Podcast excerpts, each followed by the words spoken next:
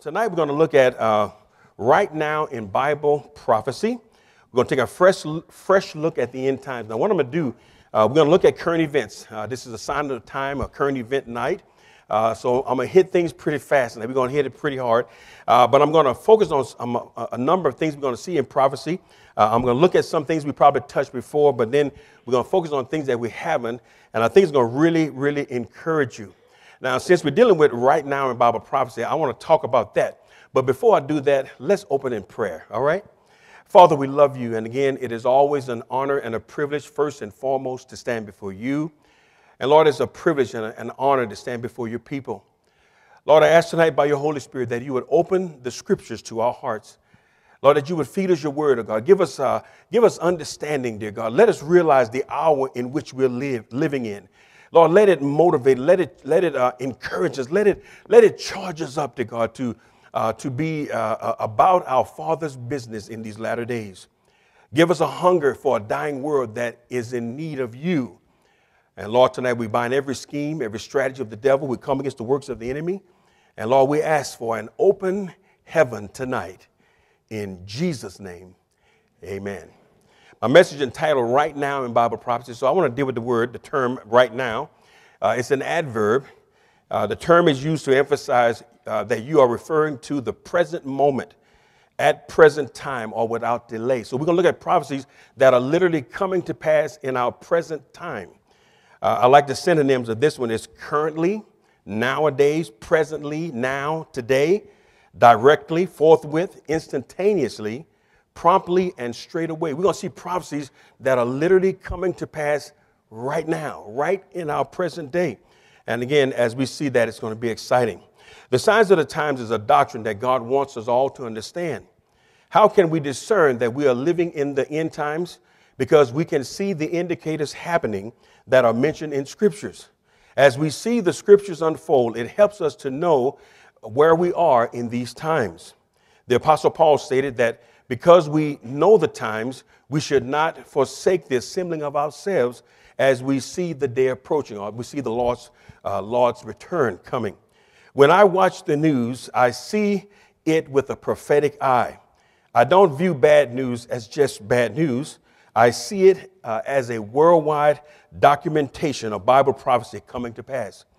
We are presently living in the days which the prophets of old longed to see. The signs of the times is God's love warning to mankind to wake up and choose his son while there is still a chance to repent.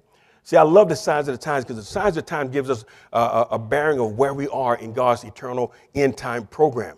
We realize that we are truly living in the end times.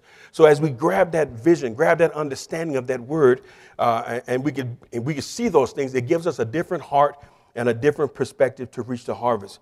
Now, again, I'm an evangelist, so I have, I have the heart of an evangelist. I'm all about going after this, uh, the harvest. And again, that's what we do. So I'm a topical teacher. I'm going to look at a number of topics tonight. I always like to define what is a sign. What is a sign? We'll look at the signs of the times. And again, what I'm going to do, I'm just going to touch a number of indicators. To look at a bunch of them. Some of them we hit in the past. We're going to see some of those signs as, as well as go on to see some that we hadn't talked about. Then we're going to look at signs in technology. Uh, we're going to see some amazing things there. And then signs in the nation of Israel. And I'm going to deal with a unique sign tonight about the nation of Israel, one that you probably didn't realize, but I'm going to show you a unique sign uh, in Israel. And then lastly, how the end times should affect us as Christians. Uh, so we're going to see some amazing things here. So, what is a sign? And I, I found a wonderful picture. Look at this picture. I love this picture so much. I love this picture. What is a sign? What is a sign? A sign is a marker in time. A sign is an indication of a coming event. A sign points to literal events to come. A sign is evidence of something that is true. The Bible gives us uh, indicators for the times that we're living in. Uh, if I have ever been convinced that we're living in the end times, I'm convinced even more now. I've been teaching over 36 years, but I'm telling you, what we're seeing and what we're witnessing today is so amazing. You know, I'm looking up. I mean, I'm looking up because I, I believe it could be any time for our Lord's return because of the indicators. And therefore, uh, we need to go after the harvest. Now, we're going to look at the signs of the times. And what I'm going to do for time's sake, I'm just going to bring some signs in. Many of them we talked about in the past. I'm going to hit them pretty fast, but then some of them I'm going to focus a little bit deeper on. But I'm just going to I'm going to hit the ground running with the signs. All right. Uh, the first we're going to look at here, we talked about signs, the sign of false Christ in the last days. Uh, Jesus mentioned that in Matthew 24 verses 5 and 6. I mean 5 and 11. Mark 13 verses 6, uh, uh 20, uh, 21 through through 23, and then Luke 21 verse 8. And um, again, we mentioned Jim Jones, we mentioned David Koresh. I mean, just a number of false Christs in the latter days. There are so many false Christs today that it is hard to keep up with it. You don't believe me? Do a Google search on false Christs. Uh, do a Google search on those who claim to be Messiah. It will blow your mind. How many people believe that they have uh, an epiphany that they are the true Messiah? Well, it's a sign of the times, it's an indicator. And again, we're truly in the last days. We also looked at uh, Jesus talked about famines in the last days Matthew 24, verse 7, Mark 13, 8, and Luke 21, verse 11. I mentioned before that uh, how do we have uh, famines in such a technological society? We have technology and equipment where we can put food anywhere in the world, but yet we have famines. The reason why we have famines because Jesus said in the latter days famine would be a part of the end time sign of the time. Yeah, it's a sign of the time. They use those terms, mega famines in the last days. We also talked about pestilence. Uh, Matthew 24, verse 7, and Luke 21, 11. Jesus mentioned that there would be pestilence, all different types of diseases SARS and bird flus and swine flu and Zika viruses and every other type of virus that comes along. Things that mankind can't even cure today are indicators of a sick world, a world that is in need of a Savior a world that's on the brink of the Lord's return. Then we talked about, uh, he talked about uh, earthquakes uh, in diverse places or many, earth, many places. He talked about uh, large earthquakes or earthquakes of mar- I mean, large magnitude. Matthew 24, 7, Mark 13, 8. Uh, Luke 21, verse 11. Uh, we are living in a time now where this earth is groaning and travailing. The Bible says this, Romans, the earth is groaning and travailing. And I really believe we're having all these quakes because the world is tired of sin. You know, planet Earth is waiting for its born again experience. And the Bible says that. The, the, it's groaning and travailing, it's waiting for its change. And I believe as we near even closer, there will be even larger earthquakes uh, in, in places where they've never had them before. But again, this is a sign, it's an indicator. Uh, these are prophecies that are happening right now. Uh, I like this one. I mentioned this one before, and I like this. This is Luke 21, verse 11. Jesus said, Fearful sights and great signs from heaven shall there be in the last days. And I mentioned before about this one. Uh, this was uh, called the Helix Nebula. It's in space. Uh, the Hubble satellite found it. Uh, and they've coined a name. They call it the Eye of God. And the scientists don't like for it to be called the Eye of God, but I like that term. Uh, as a matter of fact, I'm going to bring the picture in a little bit better. You can see it here. Uh, I mean, I mentioned before that you know, the, the scientists are looking up in the telescopes and, and God is looking down through the telescope. yeah. You know, God designed this in the heavens. Fearful sights, great signs, things that mankind can't explain, but God is orchestrating all of these events to his glory. The Bible says this, and I mean, uh, the scientists don't like this name, the eye of God, but they can't stop that one. Here's another one here. Uh, in the book of Matthew, uh, Jesus said, Matthew 12, he talked about in the latter days that men, uh, that there would be a lack of love, or, uh, because sin shall abound, the love of many shall wax cold. Again, we have examples here. I mean, the times we're living in, saints, we're living in times that we've never seen before. Look, look at this uh, elder abuse and shaming, kids shaming one another at school, and, and bullying is going just, just off, the, off the rails. Uh, not only that, this other picture at the bottom here, this is a lady. It says, beaten by her grandson. You know, I was, uh, I was on uh, Facebook the other day and I saw uh, this young man, he hit his mother in the face, just punched her. Man, I want to go through Facebook and reach this young man. I want to grab him through the screen and, and put some on him, you know. Uh, I just couldn't believe what I was watching, you know. Um, it was unbelievable to see it. But again, this is a sign of a, of a sick world. Uh, not only that, we look, at, we look at the events that we've been experiencing. Remember Columbine back in 99? Killed, killed 40, I mean, killed uh, 12 people. And uh, these two boys, you know, they believed that, that they were, uh, uh, you know, getting their street creds in a sense, and, and they murdered people just cold blooded. Uh, what about Sandy Hook. Uh, this young man killed 20, uh, 20 uh, first graders. Uh, was amazing about this. This, this young man, he was a, he was a gamer. Uh, he, he did a lot of killing with the gaming. And I really believe that's part of the problem too, with, with all the gaming. Because when they kill and they get high, high scores, you know, with the games, you know, they, be, they, they become desensitized to life. And again, this is another part of what's going on. You know, uh, we also uh, had the one in, uh, in Virginia Tech. Uh, this was an Asian gentleman. Again, he went and uh, he killed 32 of his fellow students. You know, we're living in an, an amazing time. This last one, and we just had this one here uh, in Florida. Oh man, this one really was just, just tragic. this, this young man killed 17 students as well as teachers. And again, this is another sign and an indicator of where we are. You know, uh, I really believe that this is a byproduct of, of, of what the nation has done. You know, we took prayer out to school. You know, you know, you know, before, before prayer was taken, was taken out of school, they didn't have these type of killings. And as a result of that, you know, I really believe that, you know, it's just a byproduct of where our nation is going. This nation and this world is in need of a savior. Now, I want to show you something here. Uh, this, is, this, this was an article that appeared in the Huffington Post. It says, People are sick of thoughts and prayers. They demand action after the Florida shooting. Now, we do need action after the Florida shooting, but how many know we definitely need thoughts and prayers? Look at this. It says, Political leaders offered thoughts and prayers after the deadly uh, school shooting in Parkland, Florida on Wednesday. That included President Donald Trump, who tweeted his prayers and condolences to victims and their families.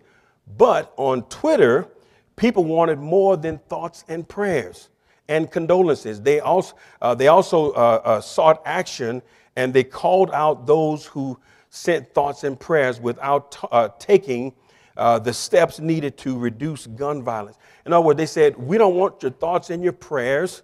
We want action. Now, how many know we need prayer? we need God's prayer in, in the schools. Uh, you know, when you, when, when, when you invite God into the schools, uh, I'm sorry, when you pray, you're inviting God into the schools. And again, we're living in a time now where they don't, they don't like that. As a matter of fact, uh, Stephen King tweeted as a result of this article, he said uh, that the school shooting, he said, there will be prayers from, uh, he called it, he said, uh, Blabbermouth Don, Pence the Grinch, and their right wing cohorts. And then Kim Kardashian got into it. She said, We owe to our children and our teachers to keep them safe while at school. Listen to this prayers won't do this, action will. Congress, please do your job and protect Americans uh, from uh, senseless gun violence. Listen, Saints, we need prayer in the schools more than ever. But see, we have a culture now that have excluded God out of our life, out of our uh, uh everyday uh, living. And when you do that, we have these kind of situations in schools. I mean, we're living in the last days, saints. Again, this is a time that Jesus talked about. We're seeing things that we never, never could imagine. Jesus also mentioned in Matthew 24, verses 5 and 11, talked about deception. In Mark 13, 7, he talked about deception in the last days. He said that men would be deceived. So, what I'm going to do, I'm going to show you two little articles here, well, three little articles here uh, in deception, in, in means of deception. Look at this. This article appeared in the uh, New American, and it's talking about the D.C. Uh, Episcopal Diocese. Listen at this.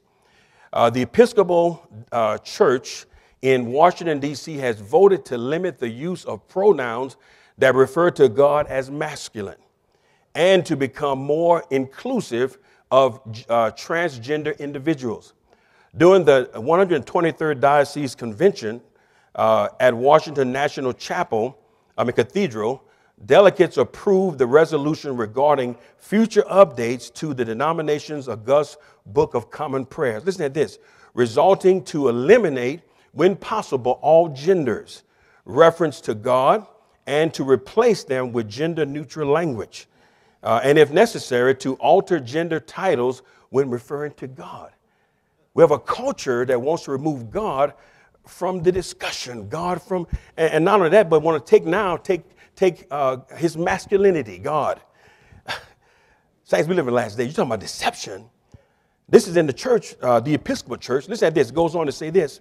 The Theological Challenge drafters of the resolution explained that over the centuries, our language and our understanding of God has continued to change and adapt. Our current gender roles shape and limit us, limit our understanding of God. By expanding our language for God, we will expand our image of God and the nature of God. The devil's a liar. This is what it says. They says our they say our new book of common prayers need to reflect the language of the people, uh, people and our society. Language should not be limited by gender pronouns when avoidable. One feminist clergy uh, person, uh, she uh, she's of the Episcopal Church. Uh, uh, she said this: when when as far as I'm sorry, she went as far as to recommend that her denomination embrace the non-sexist inclusive Bible.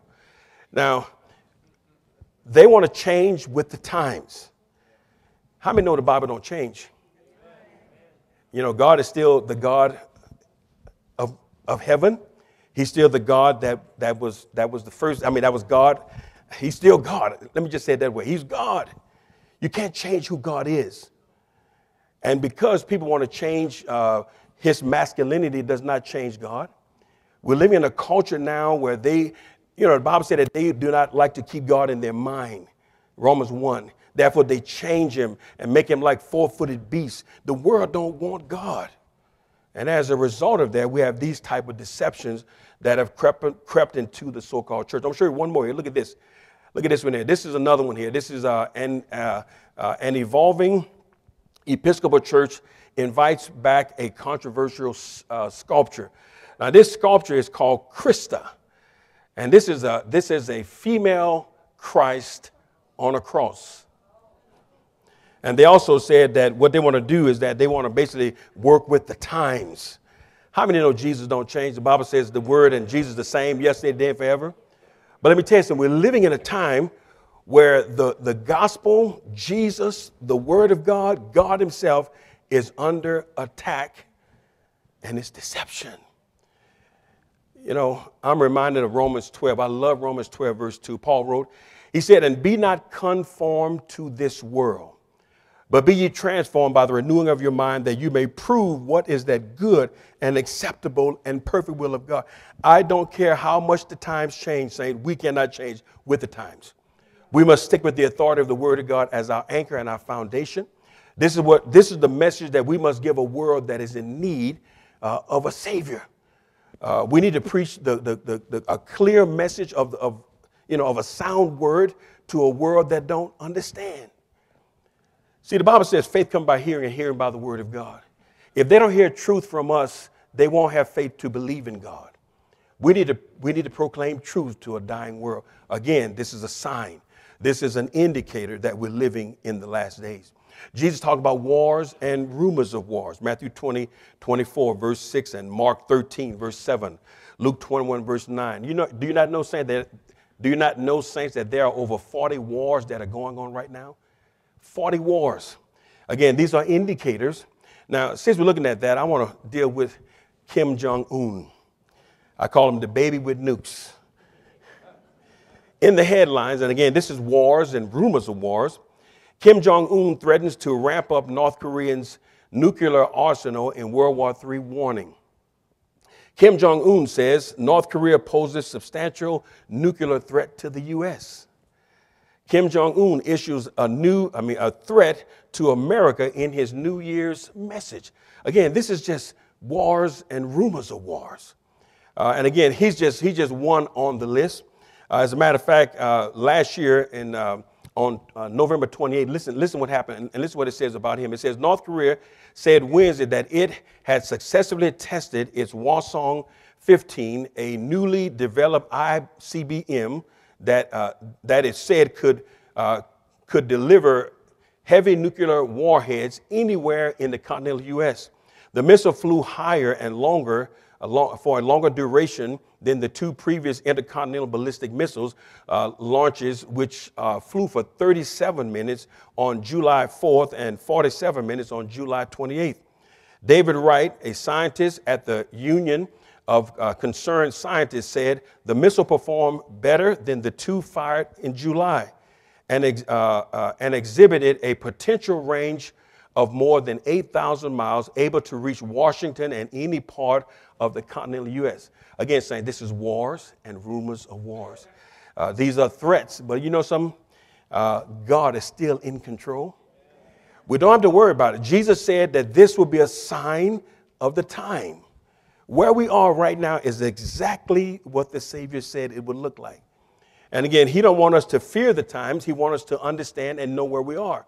Therefore, as we know the times, we're better prepared uh, to reach a dying world. Now, a, few months back, I was here and I talked about the Bulletin of Atomic Science. Remember that?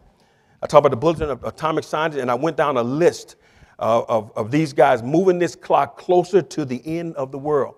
And last year in 2007, for the first time in their history, they've been around since the 50s, they moved the clock to uh, two and a half minutes.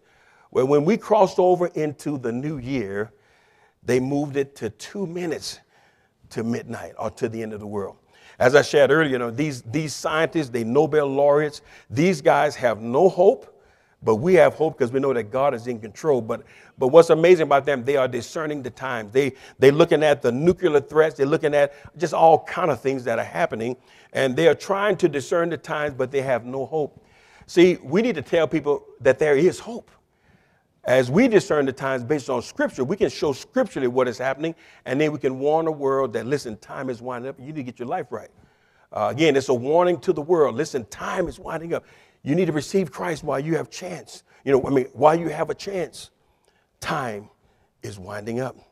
Again, this is a picture of them when they moved it to two and a half minutes uh, before doomsday. And again, uh, I'm praying for these gentlemen.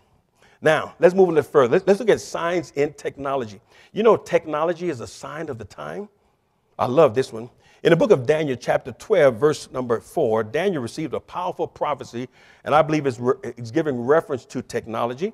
Uh, Daniel 12, verse 4, it says, But thou, O Daniel, shut up the words and seal the book even to the time of the end. When Daniel received this prophecy, God told him, Daniel, seal your book until the time of the end. And it really perplexed Daniel because he couldn't understand all the prophecies that God had given him. When John received the book of Revelation, God told him, Don't seal it because the time is at hand. So, what happened was when John came on the scene, it marked the end times. And with John's book, the book of Revelation, it allowed us to really understand the book of Daniel's prophecies. But look what it goes on to say here. He says, Many shall run to and fro, and knowledge shall increase. You know, uh, this uh, technological boom in our times is a sign of the time. We have technology. We, we're able to fly all over the world at, at, at, supersonic speed. We have all types of automobiles and cars. You know, travel. Man's able to go to and fro now. You know, uh, as a traveling evangelist, if they didn't have airplanes, I couldn't travel the way I, the way I do. Uh, I went to the Billy Graham's library. He has a library on evangelists and they showed the circuit riders. These, these were the evangelists that had meetings, but they did all their meetings on horseback.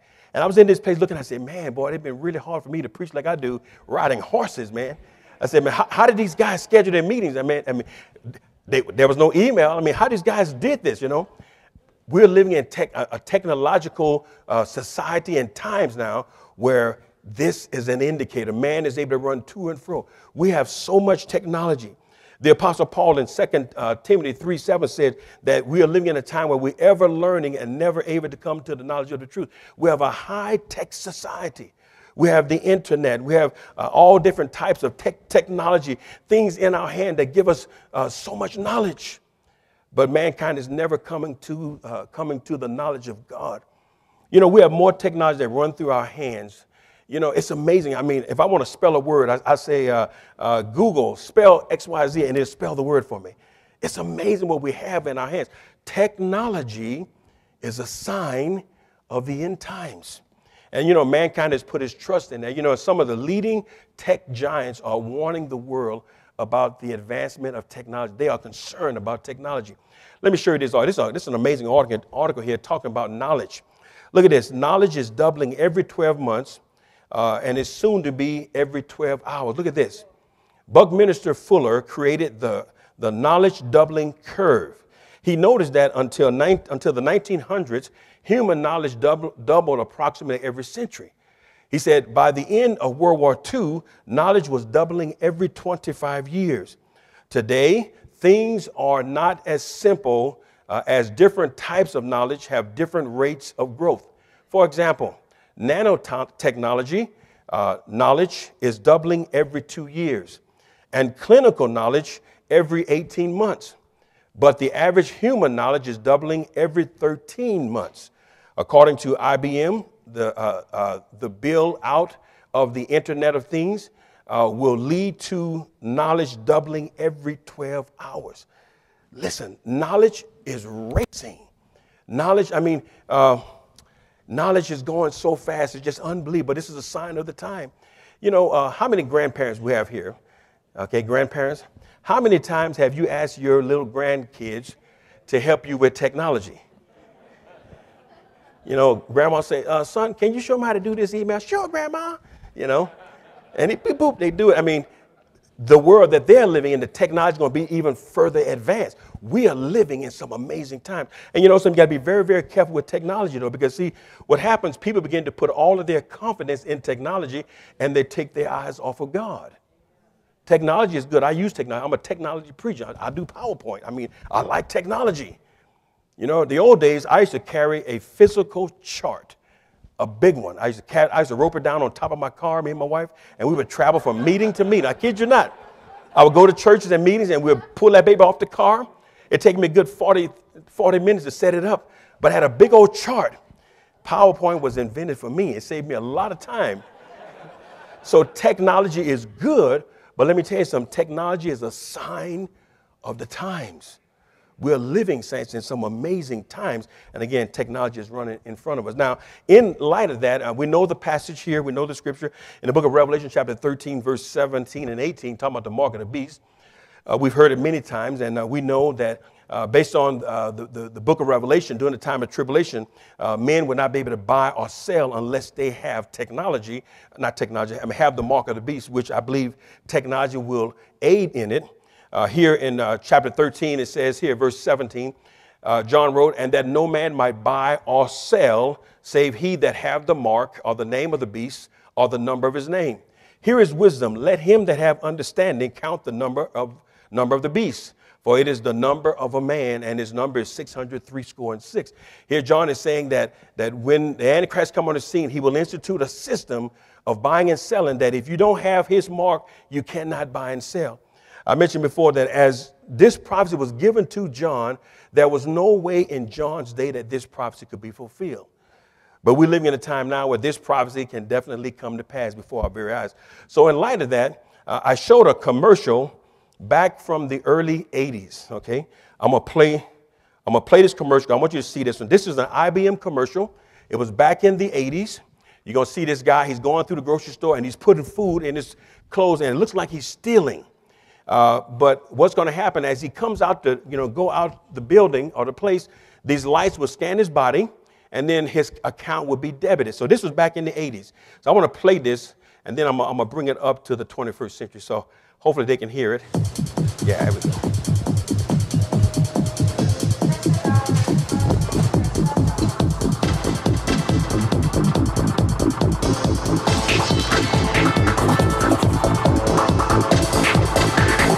Going to the store, putting food in his clothes. Looks like he's stealing. Everybody's watching him.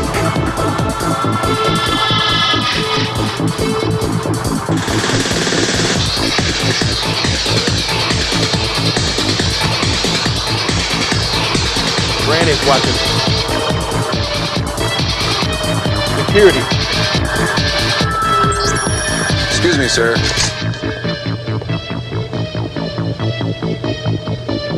Forgot your receipt.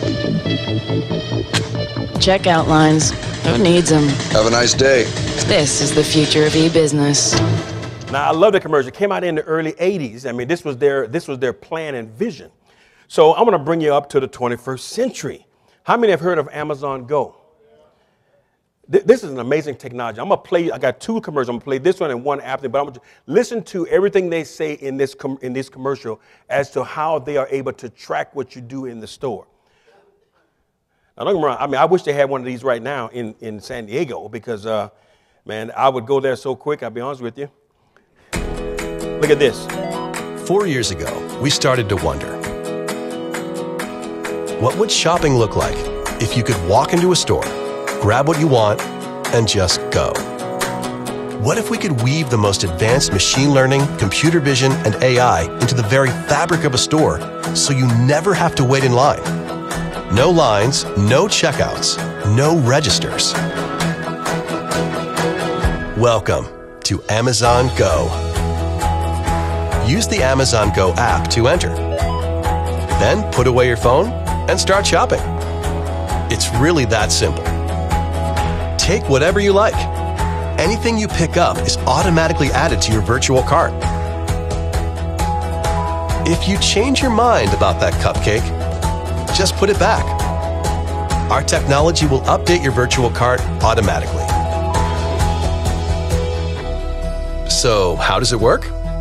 Listen at this. We used computer vision, deep learning algorithms, and sensor fusion, much like you'd find in self driving cars. We call it Just Walk Out technology. Once you've got everything you want, you can just go. When you leave, our Just Walk Out technology adds up your virtual cart and charges your Amazon account. Your receipt is sent straight to the app, and you can keep going. Amazon Go.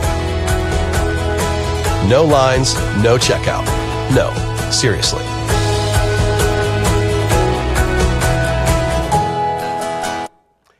Amazing technology, isn't it? Now, technology in itself is not evil. I always like to, uh, always like to say technology is not evil. Uh, Amazon Go is not the mark of the beast, but I'll tell you this the technology is being further advanced to track what you buy and sell. Uh, the technology is tied to your individual self. And during the time of the Antichrist, uh, the Bible said men would not be able to buy or sell unless they have the mark of the beast. You better know technology is working out right now that the Antichrist is going to use. And when he used this technology, men would not be able to go anywhere unless they have this unique identifier. Now, I want to play one more. This is also, this is from CNET, but listen to what they say about the Amazon Go technology. Listen to some of the wording this lady uses in this, tech, in this, uh, in this little brief thing. Amazon Go is the latest effort by Amazon just to make shopping incredibly easy.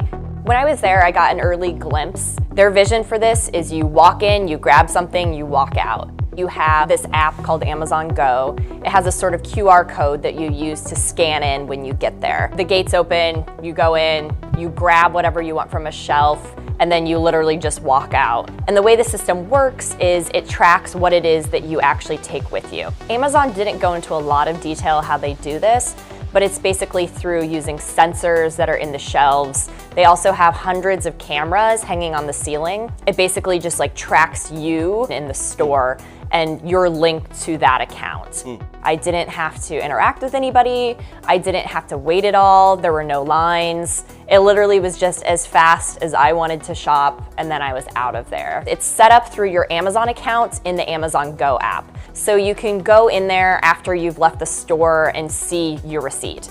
So the whole point of this is to make it very fast and convenient for you. Amazon Go's been in beta for the past year with employees able to visit. As of January 22nd, the public can go in. Isn't that amazing? You know, a lot of times we take technology for granted. You know, uh, everywhere you go, there are cameras everywhere. Everywhere you go. Uh, they can track where you go, how, how long you've been there. You go, you go in an elevator, ladies, be very careful in elevators because everything you're doing in the elevator is tracked and on camera. So be careful how you adjust your stockings and, and all those things. Everywhere you go, you are surveilled. There's a digital dossier on every one of us. And again, this is a sign of the last days. Technology going to and fro. Now, again, don't be afraid of technology. Just don't do nothing that technology can see you doing that's wrong. You know what I mean? Make, make sure whatever you do is right uh, in, in, in front of technology. Uh, I don't fear technology. You know, a lot of times people say, you know, Brother Perkins, they probably listen to you on your telephone. I say, really? So what I do sometimes, I pick my phone up and start preaching. If you're listening, Jesus love you. Jesus died on the cross to give you eternal life. Oh, yeah. Let's move on. Signs in the nation of Israel. Uh, this is a wonderful book. I encourage you, may want to pick it up here. But listen what, listen what Ron Rhodes says about Israel and all the indicators. He said the stage is being set. Uh, uh, it appears that we, are, that, that we may very well be living in the day in which God promises Israel will come to final and full fruition. The late John Walvoord was confident that in the present world scene, there are many indications pointing to the conclusion that the end of the age may soon be upon us. These prophecies relating to Israel coming, uh, coming day uh, of, of, suffering and ultimate restoration may be, uh, may, may be destined for fulfillment in the present generation. Never before, never before in history of the world have there been the, a confluence of major ev- uh, evidences uh, of, of preparation for the end.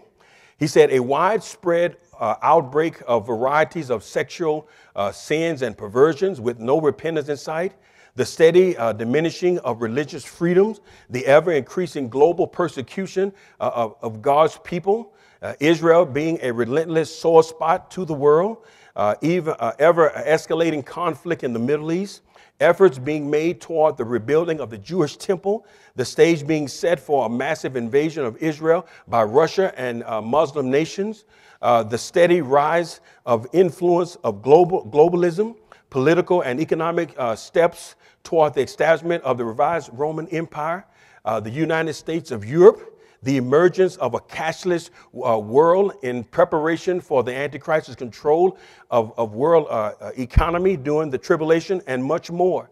He said, It is sobering, even a bit frightening, uh, to recognize. Uh, to, to recognize that all these things are taking place in our present day.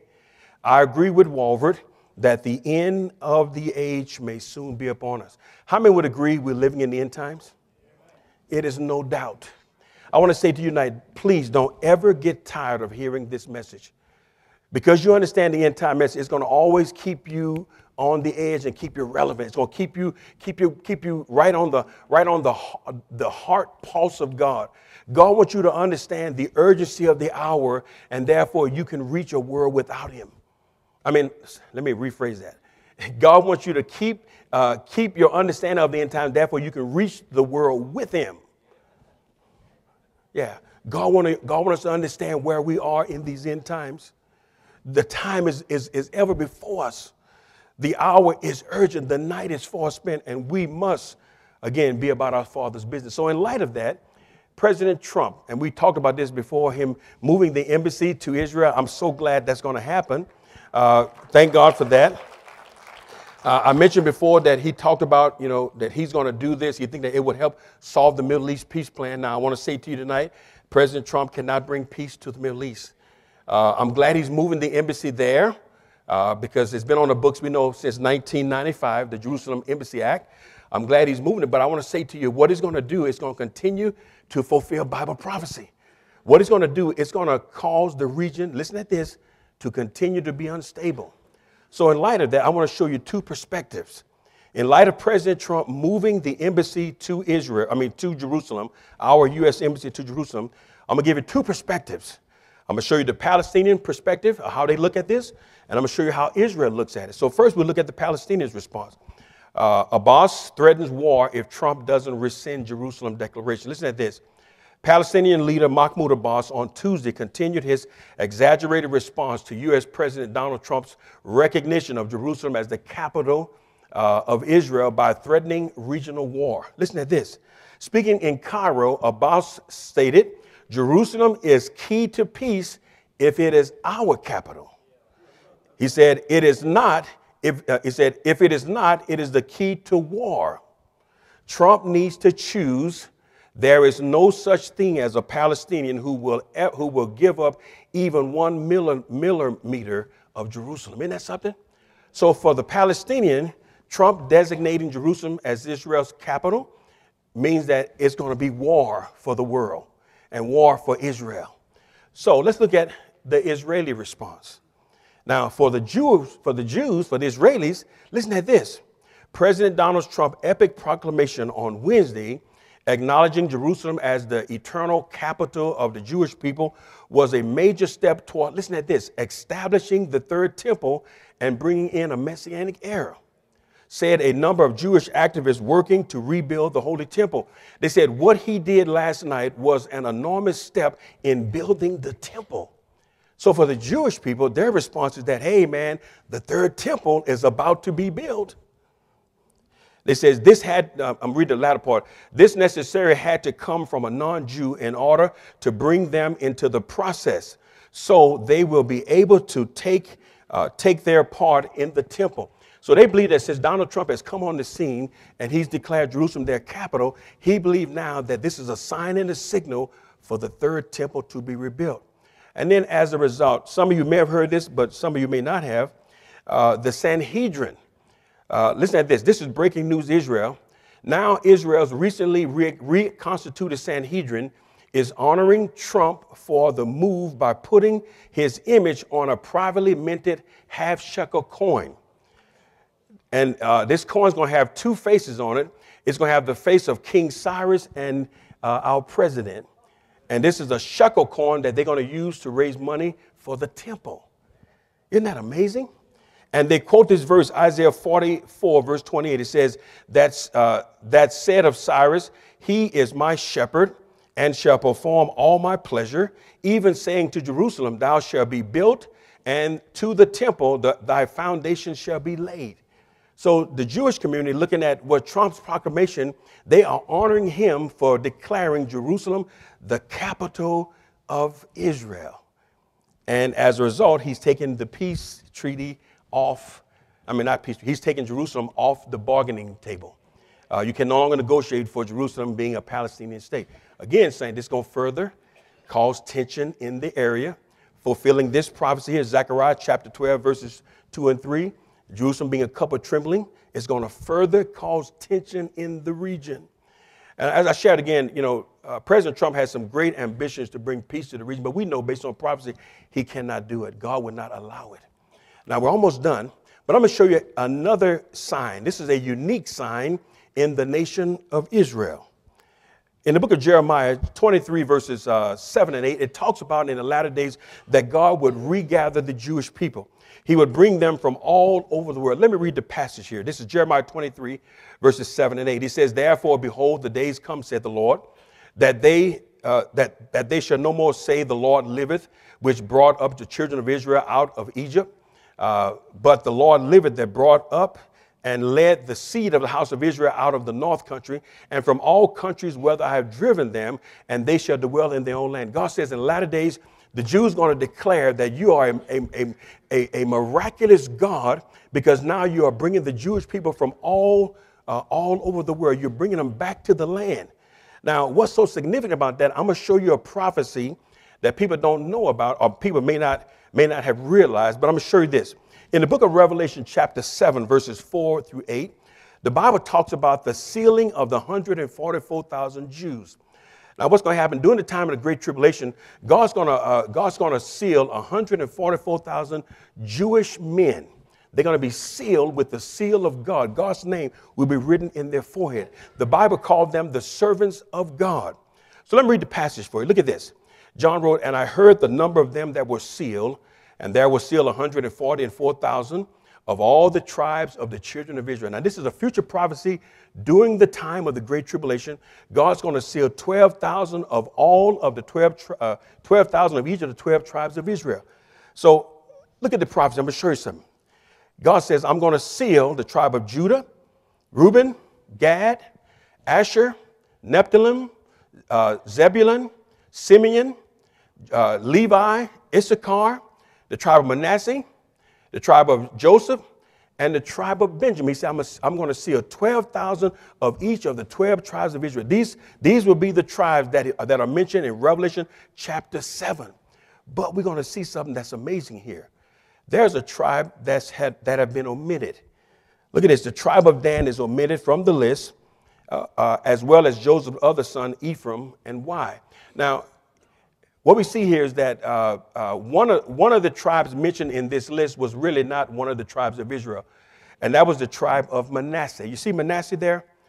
Manasseh was a son of Joseph as well as his son Ephraim. Ephraim were the sons of Joseph. But here in Revelation chapter 7, when God seals the Jews in the tribulation, the tribe of Dan is omitted. Some scholars wonder why, uh, why is Dan omitted? Uh, some believe that it could have been because Dan led Israel into uh, idolatry. Uh, whatever the reason, Dan is omitted during the time of the Great Tribulation. But the tribe of Manasseh is in its place. Now, I'm going to show you something that's amazing.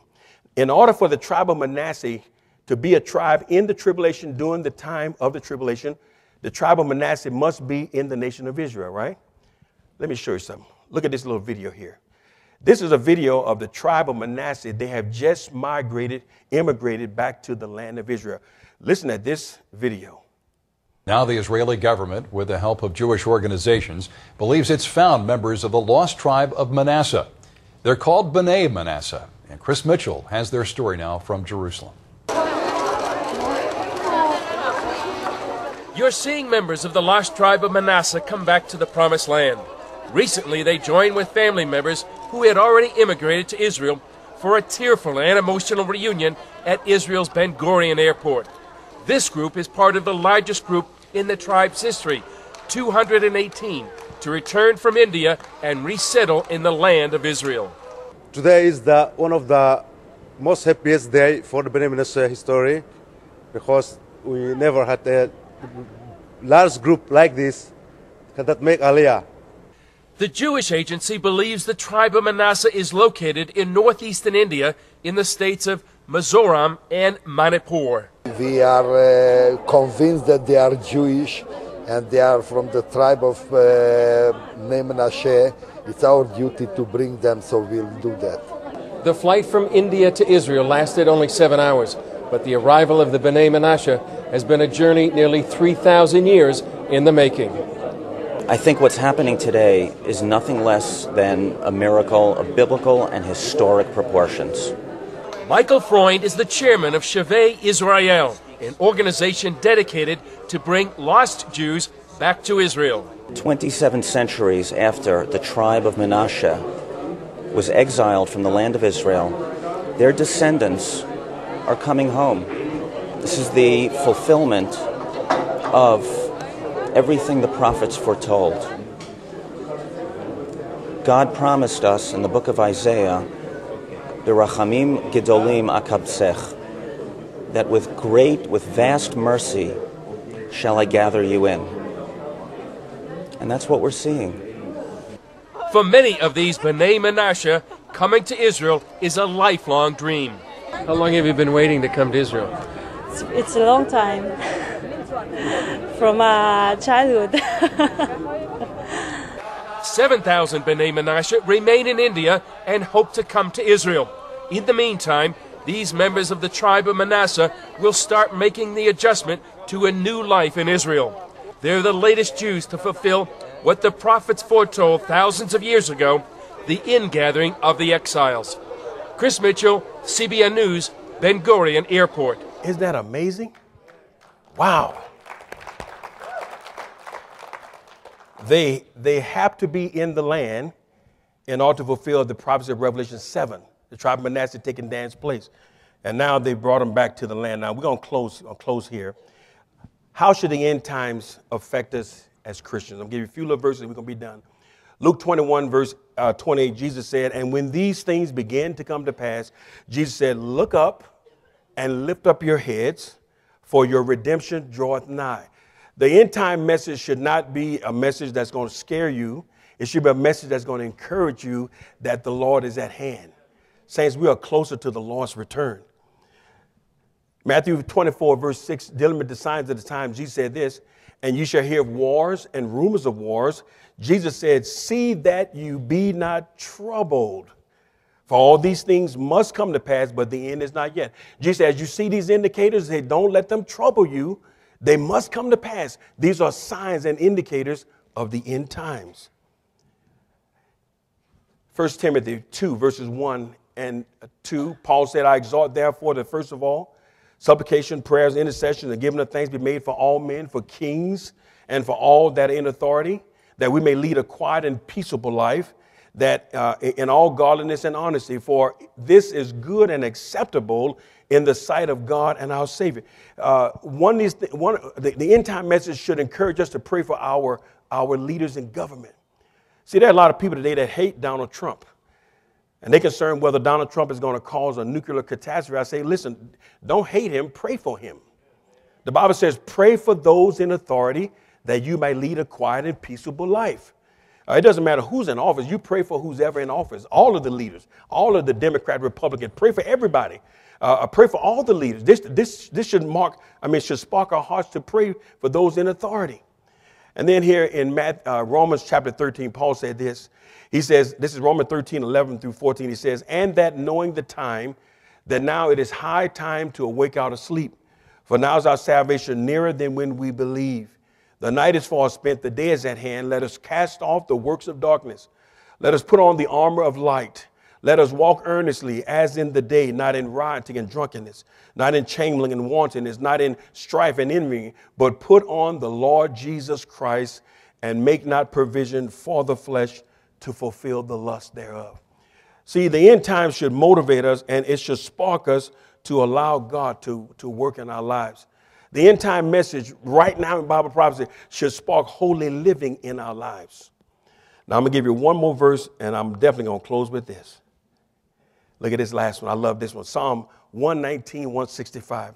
The Bible says here, Great peace have they which love thy law, and nothing shall offend them. Listen, saints, as we know the word of God, we know the end time prophecies based on the scripture, it gives us peace in troublesome times.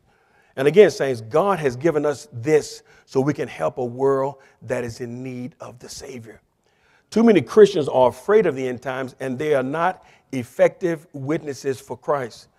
Don't let the message uh, uh, bring fear. Let it motivate you to reach a world that don't know Jesus. Saints, we're living in some amazing times. And you know, there's so many prophecies, it is, it is hard to keep up with everything that is going on. As I shared, the prophets of old, they long for the times that we're living in. We're living in some amazing times right now in Bible prophecy.